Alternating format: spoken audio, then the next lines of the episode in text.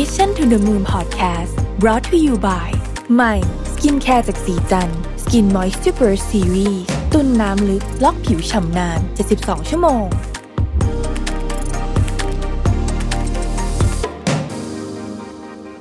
สวัสดีครับ ยินดีต้อนรับเข้าสู่ Mission to the Moon Podcast นะครับ คุณอยู่กับรวิศ หาญอุตสาหะครับ วันนี้จะมาชวนคุยถึงรายงานฉบับหนึ่งนะครับที่ ตีพิมพ์ในหนังสือพิมพ์ Financial Times นะฮะรายงานฉบับนี้ชื่อว่า Losing the Generation Game Could Economic Setbacks Radicalize Graduates นะฮะก็คือว่าไอ้สภาพทางเศรษฐกิจเนี่ยมันมีส่วนเกี่ยวข้องกับความคิดทางการเมืองของคนรุ่นใหม่อย่างไรบ้างอาจจะแปลแบบนั้นก็ได้นะครับ ผู้ใหญ่บางคนอาจจะคิดว่าเอ๊ะทำไมเด็กมีความคิดสุดโต่งเนี่ยมันเกี่ยวข้องกับโครงสร้างทางการเมืองอย่างไร แล้วมันส่งผลกระทบต่อความคิดของคนใน generation นี้เนี่ยอย่างไรบ้างนะครับ รายงานจาก Financial Times Financial Times Big Read นะฮะเป็น article ที่ผมต้องพูดทุกครั้งว่าเป็น article ที่ผมชอบอ่านมากที่สุดในหนังสือพิมพ์ Financial Times แล้วก็ทำให้ผมชอบหนังสือพิมพ์ Financial Times มากที่สุดเลยนะฮะในบรรดาหนังสือพิมพ์ทั้งหมดของต่างประเทศก็ว่าได้ ในปัจจุบันนี้ประชากรกลุ่มอายุ 20 ต้นๆเนี่ยถือว่าเป็นประชากรรุ่นล่าสุดที่ได้รับผลกระทบทางเศรษฐกิจที่หนักมาก รุ่นก่อนหน้านี้คือ Hamburger Crisis ย้อนหลังกลับไป 2008-2009 นะครับ เกิดวิกฤตที่สหรัฐอเมริกานะครับต้องใช้คำว่าเล่นแร่แปรธาตุเนาะของสถาบันการเงินนะครับ เอาหนี้ที่คุณภาพไม่ดีนะมาผ่านกระบวนการนะที่ซับซ้อนมากๆ แล้วก็ออกมาเป็นหนี้คุณภาพดีเกิดวิกฤตหนี้มหาศาลนะฮะผู้คนเสียเงินเก็บอะไรต่างๆนามากมาย ก็เป็นคริสิสใหญ่โต ซึ่งก็เป็นคริสิสครั้งล่าสุดแล้วกันเนาะของคนเจเนอเรชันนี้นะครับ หลายคนอาจจะไม่ได้รู้สึกเยอะ เพราะว่าจริงๆ ตอนนั้นมันไปกระทบกับฝั่งตะวันตกเยอะกว่านะครับแต่มันก็ส่งผลกระทบนะพอสมควรนะถึงตลาดแรงงานอะไรต่างๆนานาพวกนั้น ช่วงนั้นผมจำได้ว่าธนาคารต่างประเทศเองที่มีสาขาอยู่ในประเทศไทยก็มีการเลิกออฟคนนะทีนี้ตัดภาพมาอีกสิบกว่าปีนะครับเราก็มาเจอกับอีกหนึ่งวิกฤตที่ทำให้แฮมเบอร์เกอร์คริสิสเนี่ยดูเป็นวิกฤตขนาดเล็กไปเลยเนี่ยก็คือเรื่องของโควิด -19 นะครับโควิด -19 เนี่ยส่งผลให้คนรุ่นใหม่ ตั้งแต่ที่เรียนอยู่ในมหาวิทยาลัย เพิ่งเรียนหนังสือจบ คนรุ่นนี้เนี่ยประสบพบเจอกับความไม่เท่าเทียม ตั้งแต่ยังเรียนหนังสืออยู่เลย ความหมายก็คือว่าสิ่งแรกที่เขาเจอคือเรื่องของการจ้างงานนะครับ การจ้างงานเนี่ยถ้าเราไปดูสถิติการจ้างงานในต่างประเทศ เราจะพบว่ากลุ่มคนที่ได้รับผลกระทบมากที่สุดเกี่ยวกับการจ้างงานพูดง่ายคือหางานทำยากที่สุด แล้วก็มีโอกาสที่จะสูญเสียงานถ้ายังมีงานอยู่มากที่สุดเนี่ยก็คือกลุ่มคนที่อายุต่ำกว่าสามสิบ นะครับเพราะฉะนั้นเนี่ยจึงไม่แปลกที่คนรุ่นใหม่เนี่ยก็จะรู้สึกว่า เอ้ยทำไมฉันถึงเกิดมาในยุคที่มันยากลำบากแบบนี้นะครับ แล้วก็กลุ่มคนรุ่นใหม่จำนวนมากรู้สึกว่าตัวเองเนี่ยถูกเอาเปรียบจากผู้มีอำนาจที่ต่างเจเนอเรชันกัน ในแง่มุมของการสร้างเนื้อสร้างตัวพูดง่ายก็คือว่าสมัยก่อนเนี่ย ดูแล้วอาจจะสร้างเนื้อสร้างตัวง่ายกว่า ตอนนี้อาจจะมีคนเริ่มเถียงผมในใจแล้วนะฮะแต่ว่าเดี๋ยวค่อยๆฟังมาก่อนประเด็นที่ผมพูดถึงเนี่ยไม่ได้พูดถึงเรื่องว่าใครใครพยายามมากกว่ากันหรืออะไรต่างๆนานาเหล่านี้นะครับไม่ได้พูดถึงเรื่องว่าคนสมัยก่อนขยันอดทนมากกว่าไม่ไม่ไม่ใช่อย่างนั้น แล้วก็ไม่ได้บอกว่าคนสมัยนี้ขี้เกียจแต่ผมก็ต้องจะพูดถึงความสามารถในการ accumulate wealth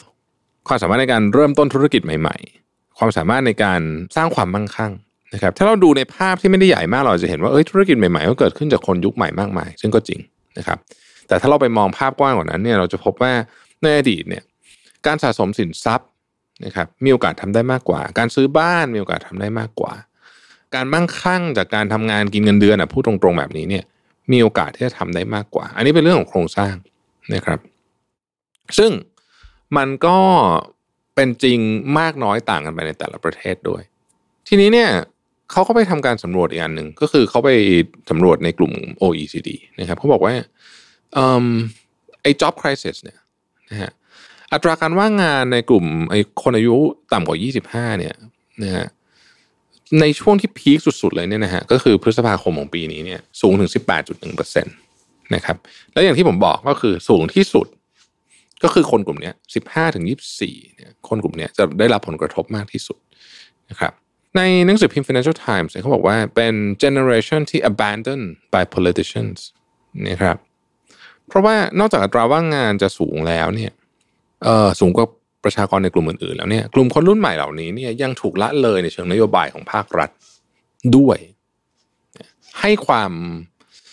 รู้สึกว่าเขาถูกทอดทิ้ง นี่ยยกตัวอย่างเช่นในสหราชอาณาจักรเนี่ยรัฐบาลให้ความสำคัญในการเปิดเรียนของกลุ่มเด็กนักเรียน ก็คือเด็กนักเรียนแบบเด็กนะฮะมัธยมเนี่ยมากกว่ากลุ่มนักศึกษา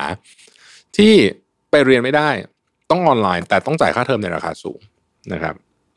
ในสหรัฐก็เหมือนกันบอกว่า คนรุ่นใหม่เนี่ยรู้สึกว่านโยบายภาครัฐเนี่ยนะฮะส่งผลกระทบในการใช้ชีวิตของพวกเขามาก ๆเลยนะครับ อีกอันหนึ่งที่เราต้องให้ความสนใจก็คือเรื่องของ generational divide นะฮะความเหลื่อมล้ำทางเศรษฐกิจระหว่างวัยเนี่ยมันเห็นชัดอยู่แล้วตั้งแต่ก่อนเกิดการแพร่ระบาดนะครับแต่ว่าสถานการณ์โควิด -19 เนี่ยทำให้มันเลวร้ายลงนะครับ ข้อมูลจากเฟดเปิดเผยว่า ทรัพย์สินของครัวเรือนเนี่ยที่มีขนาดที่แตกต่างกันในแต่ละช่วงวัยนะฮะทำให้ต้องเรียกว่าความสามารถในการหาทรัพย์สินมันก็ต่างกันไปด้วย ยกตัวอย่าง คน gen baby boomer เนี่ยถือครองทรัพย์สินประมาณ 21%ของประเทศนะฮะคนเจน X ถือครองประมาณ 35%ของประเทศนะครับที่คน gen millennial เนี่ยถือครองทรัพย์สินแค่ 5%เองนะครับทำให้ความมั่งคั่งของคนกลุ่มนี้เนี่ยต่ำกว่าชัดเจน นี่เป็นอีกหนึ่งสาเหตุที่ทำให้คนรุ่นนี้เนี่ยแสดงออกถึงความสนใจทางการเมืองอย่างมากเลย เพราะว่าเขาเกิดในยุคที่เขารู้สึกว่าเศรษฐกิจเนี่ยเปลี่ยนไปอย่างมาก แล้วความสนใจทางการเมืองของเขาเนี่ยอาจจะช่วยเขามีปากท้องดีขึ้น ถ้าผมจะพูดโยนมันไกลถึงขนาดนั้นก็คือว่า เราอาจจะไปมองได้ว่าอย่างตอนนี้เอาเหตุการณ์ที่เกิดขึ้นในประเทศไทยเลยเนี่ยนะฮะม็อบที่ดินแดงเนี่ยนะครับหลายคนอาจจะมองว่าเอ๊ะเป็นม็อบระบายอารมณ์อะไรแบบเหมือนเป็นความรุนแรงเดียวหรือเปล่าเนี่ยแต่ถ้าไปศึกษาจริง ๆ แล้วเราไปมองในเชิงของเศรษฐศาสตร์จริงๆไปฟังอาจารย์หลายท่านพูดเนี่ยเราจะพบว่าเขามีปัญหาเรื่องนี้แหละฮะปัญหารากฐานของมันเนี่ยคือเรื่องของความไม่ได้โอกาสเลย แล้วก็ไม่เห็นโอกาสด้วย ที่จะสร้างเนื้อสร้างตัวขึ้นมาได้